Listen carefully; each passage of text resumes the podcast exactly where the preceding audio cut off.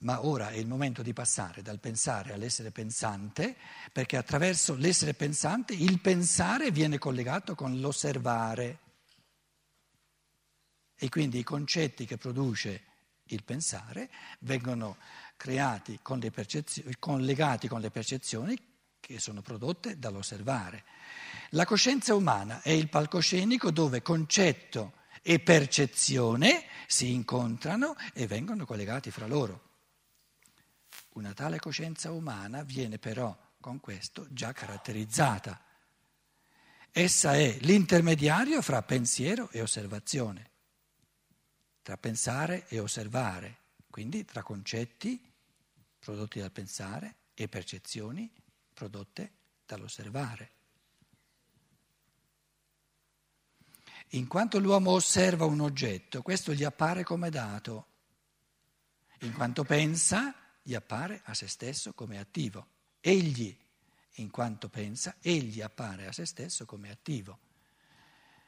Quindi di fronte a una percezione mi sento passivo nel senso che la percezione mi si presenta come qualcosa che ho di fronte. Invece nel pensare sono attivo, sono io a creare il concetto di albero, dico è un albero, ma questa decisione conoscitiva che dice questo è un albero è un'attività mia.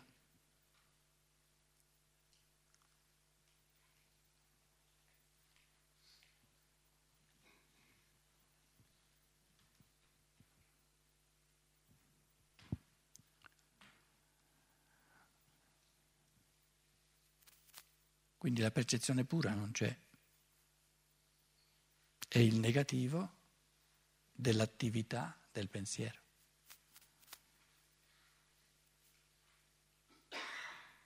Un negativo è una cosa autonoma, a sé stante? No, è un negativo.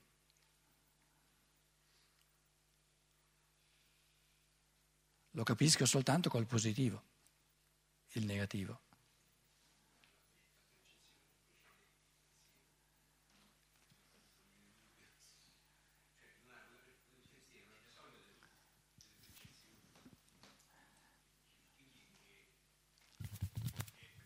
Percezione che, la percezione che dovrebbe precedere il pensiero o no?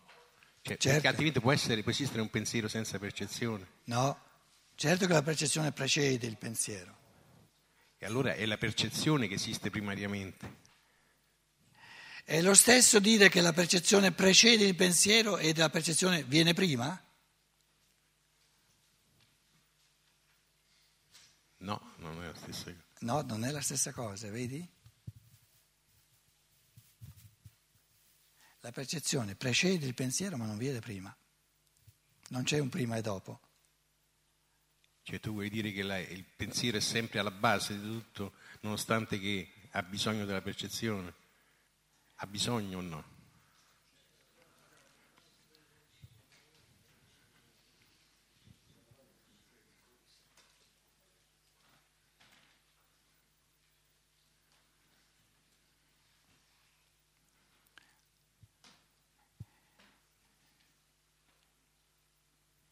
La percezione è un pensare non conscio di sé, conscio di sé. Quindi non è che non c'è, il diventare conscio di sé viene dopo, ma non il pensare.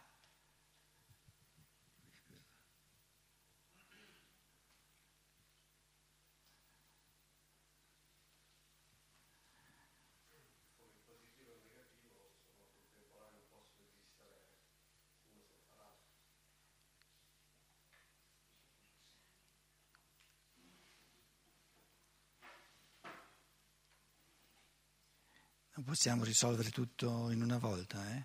Cioè, sono... Altrimenti dovremmo dire percepisco, quindi esisto. Quindi? Sono. No, io penso, dunque sono. Eh, penso. Altrimenti dovrebbe essere percepisco, quindi sono. Altrimenti sì, dovrebbe essere percepisco, dunque sono. Però quello che tu dici lo farà lui anche, lo fa, ha una sua giustificazione. Allora diciamo che ci sono due livelli di pensiero un pensiero subliminale che c'è sempre e un pensiero che è conscio a se stesso. la percezione è la provocazione che fa sì che il pensiero che c'è sempre si noti. Ah, albero. Ma lo sapevo prima che quello è un albero, certo che lo sapevo. Quindi il pensiero c'era già. Però era subliminale, se posso usare questa metafora. Anche perché nel bambino... Com'è?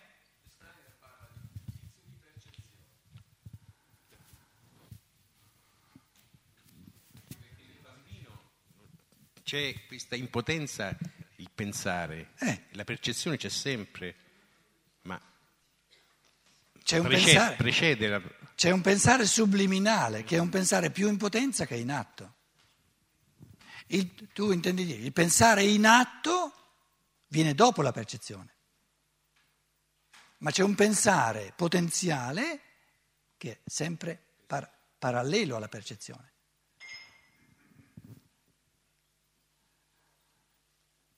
Quindi una percezione senza il pensare in assoluto non c'è, non potrebbe esserci. Altrimenti anche l'animale che non ha in assoluto il pensare dovrebbe poter percepire, ma percepire significa poter dire cos'è ciò che percepisco. Quindi una percezione, faccio un altro tentativo, una percezione è un concetto implicito e il pensiero lo esplicita, però era un concetto implicito.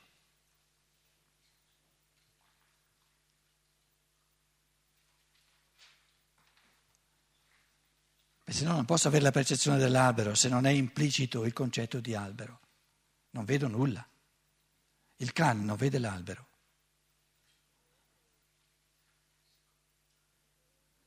Non può percepire l'albero, soltanto il pensiero ne fa una unità, lo unisce tutto insieme, queste, questa um, infinità di, di cose che, che impingono su di me e ne fa un concetto di albero.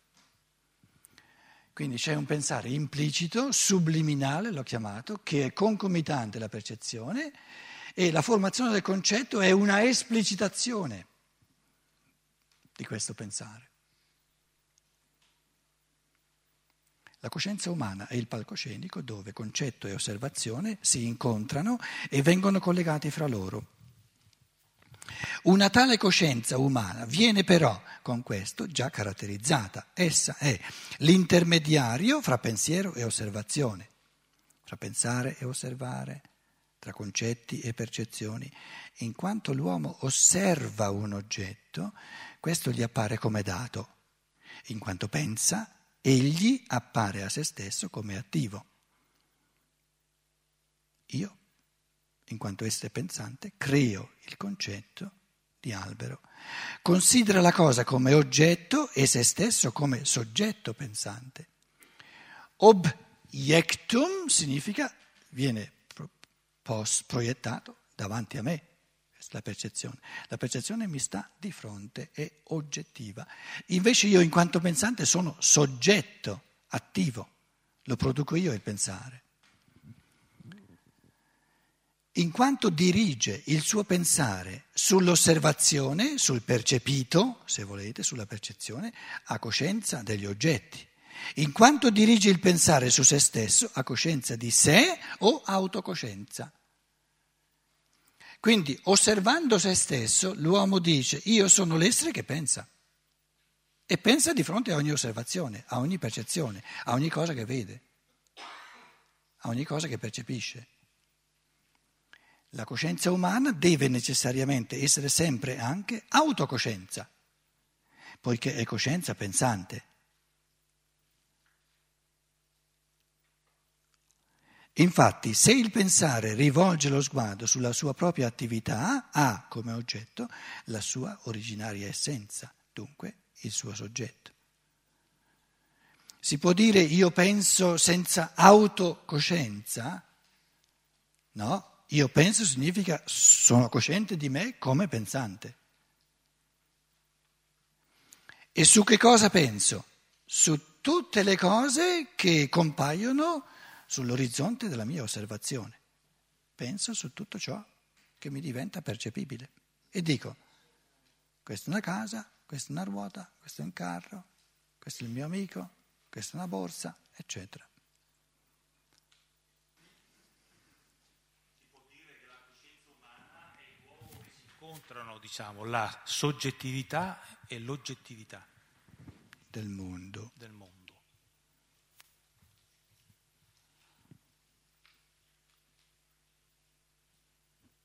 E la soggettività cos'è?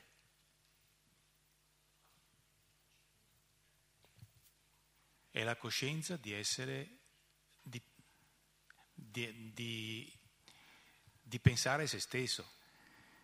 È paradossa la cosa. Soggettiva è la percezione, oggettivo è il concetto.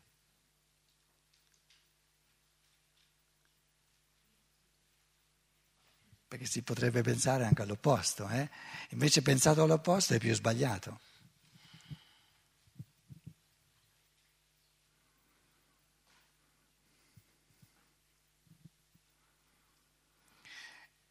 C'è il concetto di cane, concetto di cane è uno, non ci sono due o tre concetti di cane, però le percezioni dei cani che ci sono sono tantissime.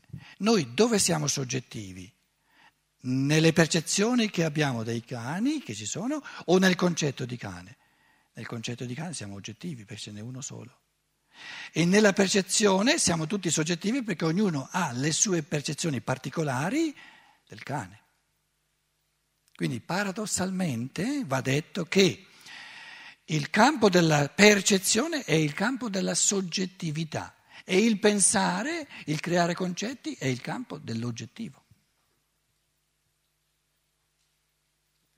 Quindi il soggetto pensante è il luogo dove si rivela l'oggettività del mondo, perché è pensante. Quindi la qualità di soggetto non sta a dire che è soggettivo, sta a dire che è agente, che è attivo, che lo gestisce lui il pensiero. Non che è soggettivo nel senso di non oggettivo, non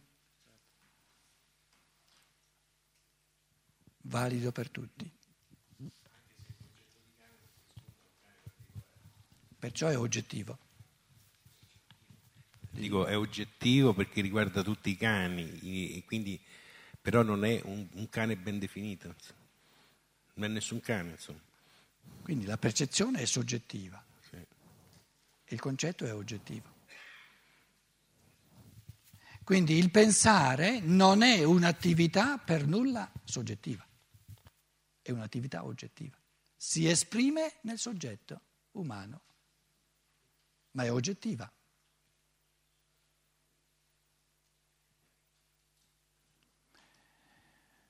Ci auguri la buonanotte?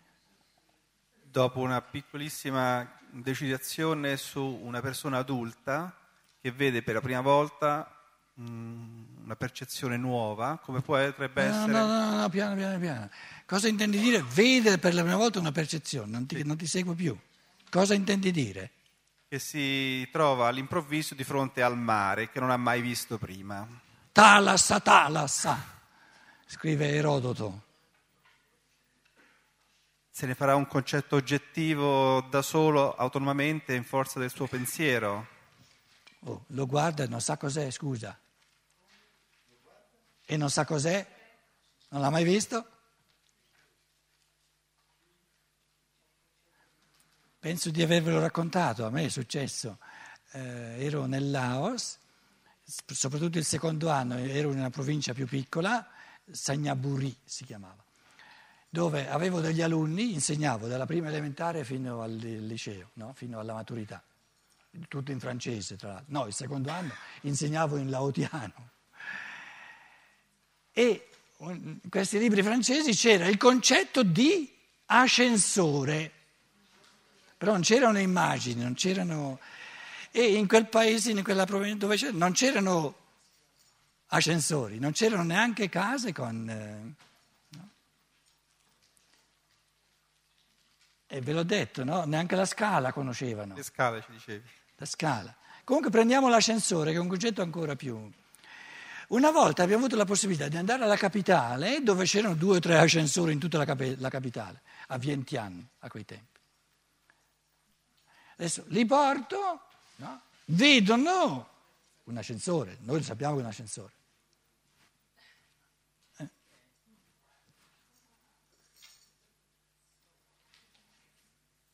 Cosa vedono?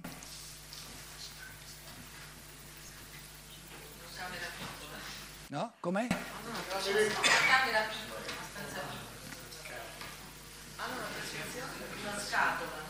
Com'è? No, no! Lei dice hanno la percezione dell'ascensore.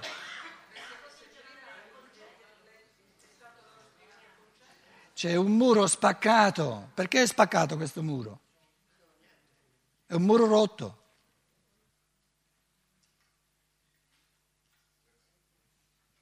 No, vieni a vedere che non è un muro rotto. Guarda, qui premi, si apre. Ah, pensavo fosse un muro rotto.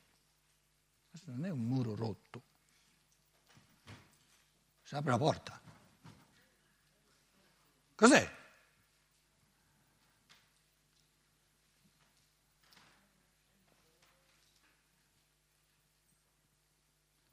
Dici, ma c'è la scala vicino? Si va più presto con la scala? Vieni dentro, vieni dentro. Dentro. C'hai paura? No, vieni, vieni, dai, non succede nulla. Vieni dentro. Dentro. Ah, ah, ah. Chiudi.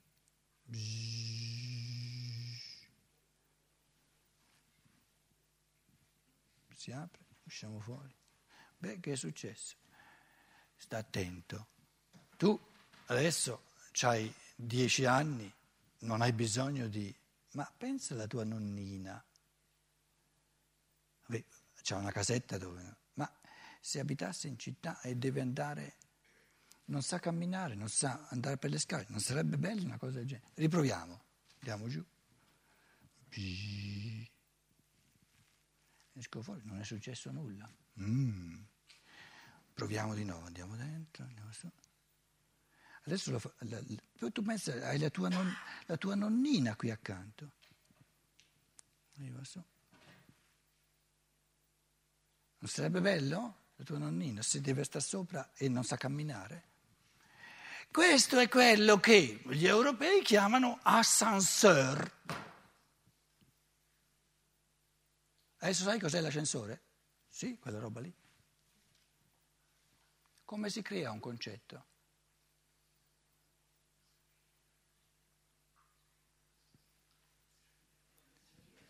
Sulla falsariga della percezione. Però vedere l'ascensore non significa ancora averlo percepito. La percezione dell'ascensore risulta dall'osservarlo come essere a sé stante, non una spaccatura nel muro, ma qualcosa che funziona indipendentemente dalla casa, che si muove da su a giù, eccetera. Quindi devo fare l'esperienza, osservare tutti i particolari della percezione. Quindi la percezione, ciò che noi chiamiamo ascensore, non è una cosa sola, ma è un insieme di, di funzionare, porte, eh, movimenti, eccetera. Soltanto quando ho insieme tutti gli elementi fondamentali ho il concetto di ascensore. Quindi ogni concetto è una complessità di elementi che vanno strutturati insieme. Nella misura in cui faccio l'esperienza e posso osservare tutti questi vari elementi, come sono connessi insieme, strutturati insieme, che appartengono a ciò che, a ciò che gli chiamano l'ascensore, adesso comincio a capire cos'è l'ascensore. Però devo avere in mano gli elementi essenziali dell'ascensore, che sono strutturati. L'ascensore non è fatto soltanto della porta. Se io, se io dell'ascensore osservo solo la porta, non ho ancora l'ascensore, perché essenziale dell'ascensore è il movimento ascensionale e descensionale la sua funzione.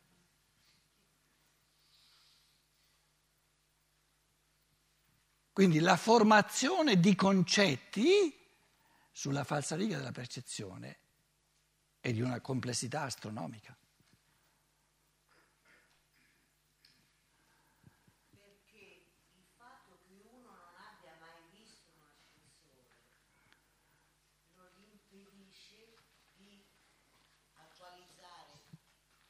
Fatto che una persona non abbia visto l'ascensore, stiamo parlando dell'ascensore, non ne conosce il nome, ma non gli impedisce di svolgere tutto quel processo di osservazione e di nessi di singole, delle singole percezioni che lo possono poi portare a produrre il concetto relativo di ascensore, che poi probabilmente il suo concetto di ascensore sarà diverso da quello che avevi tu, che lo conoscevi da 30 anni. Però di fronte all'ignoto non ne conosce il nome, ma l'ignoto non gli impedisce di, eh, di espletare quel processo che, che hai descritto. No, stai tagliando via un po' troppo l'aspetto esperienziale.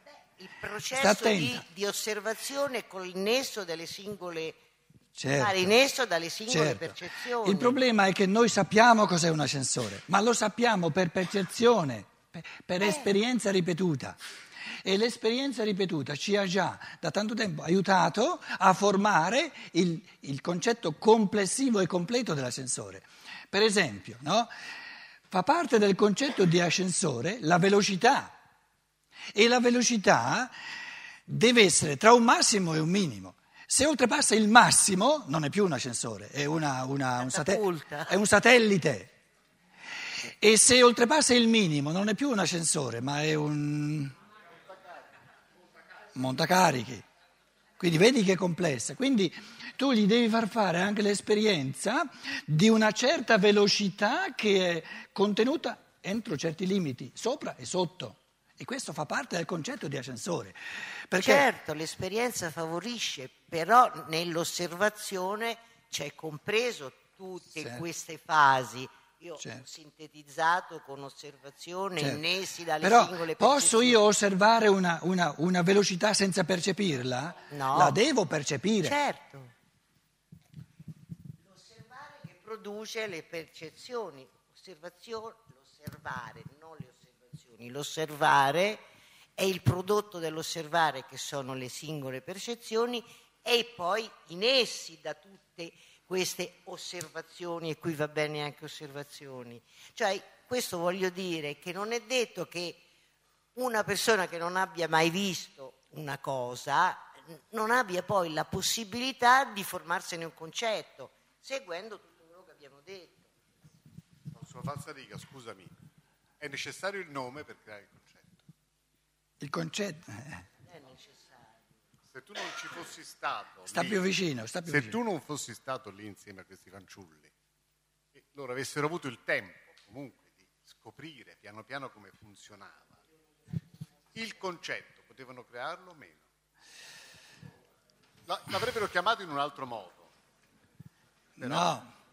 Il problema è che tu sai che cosa fa parte dell'ascensore e cosa non fa parte.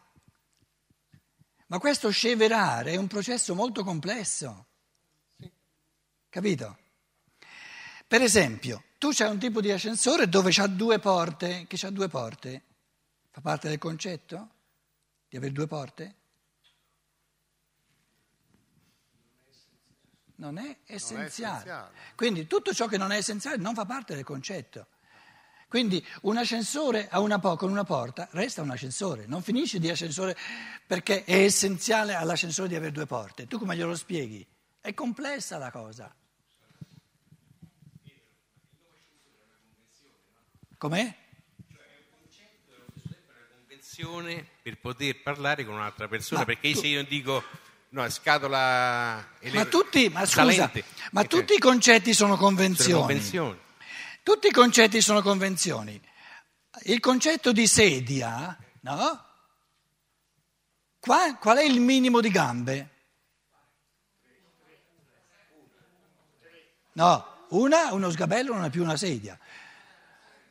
Con una non è una sedia.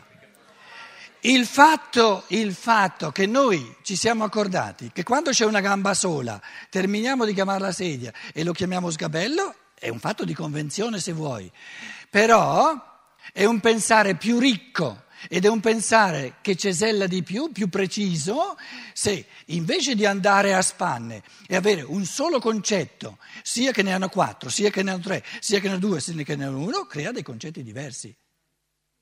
Quindi, col progredire del pensare si complessifica il linguaggio. Il linguaggio scientifico da che cosa si caratterizza? Che crea più termini tecnici. Perché distingue, sottodistingue, sottodistingue. Per esempio, nelle cose fisiche, materiali, la lingua inglese è molto più ricca che non quella italiana, quella tedesca, eccetera. Perché? Perché creano per ogni cosa diversa un concetto nuovo, una parola nuova, un concetto nuovo. I tedeschi lo fanno per lo spirituale. Nel mondo spirituale salta fuori una cosa un pochino diversa, subito un'altra parola. Eh, una, un esempio classico, ve l'ho sempre detto, la sudata che mi sono fatta una volta a Roma, vengo giù in aereo, eh, dovevo fare una conferenza sull'evoluzione della coscienza. Ho cominciato a parlare e dico, ah che bello che ci ritroviamo dopo tanto tempo. Alla fine della conferenza mi dico, ma perché stavolta eh, ci hai messo 6-7 minuti per venire al sodo quando invece da, da, da, da tedesco cominci subito? E ho detto, beh, ho sudato, eh, non metafisicamente, ma fisicamente non sapevo, non sapevo come si... In tedesco, coscienza ha due parole, due concetti del tutto diversi. Bewusstsein è la coscienza intellettuale e la coscienza morale si chiama Gewissen. E io ho detto, ma devo parlare in una lingua che non distingue. Uh, un annientamento interiore, dico, devo aggiungere quasi ogni volta coscienza morale coscienza morale, perché la conferenza era sull'evoluzione della coscienza morale, non della coscienza intellettuale. Quindi abbiamo a che fare con un linguaggio che, dove un'altra lingua ha un concetto solo, questa lingua qui ha due concetti diversi, è più scientifica. Per quanto riguarda i fenomeni dell'anima, è più scientifico l'italiano che non il tedesco, perché l'italiano ha molti più vocaboli, molti più concetti, molte più parole per i fenomeni dell'anima che non il tedesco. Quindi ogni linguaggio si specializza in un certo senso. Un linguaggio non può essere specializzato a tutti i livelli. Il linguaggio inglese è specializzato, quindi diventa scientifico nel mondo fisico. L'italiano è specializzato, diventa più scientifico nel mondo animico. E il tedesco è, specializzato, diventa più scientifico nel mondo spirituale, nei processi spirituali. Buonanotte a tutti. Allora, domani ci troviamo puntualissimi chi c'è, c'è, chi non c'è, non c'è, alle 10 meno un quarto.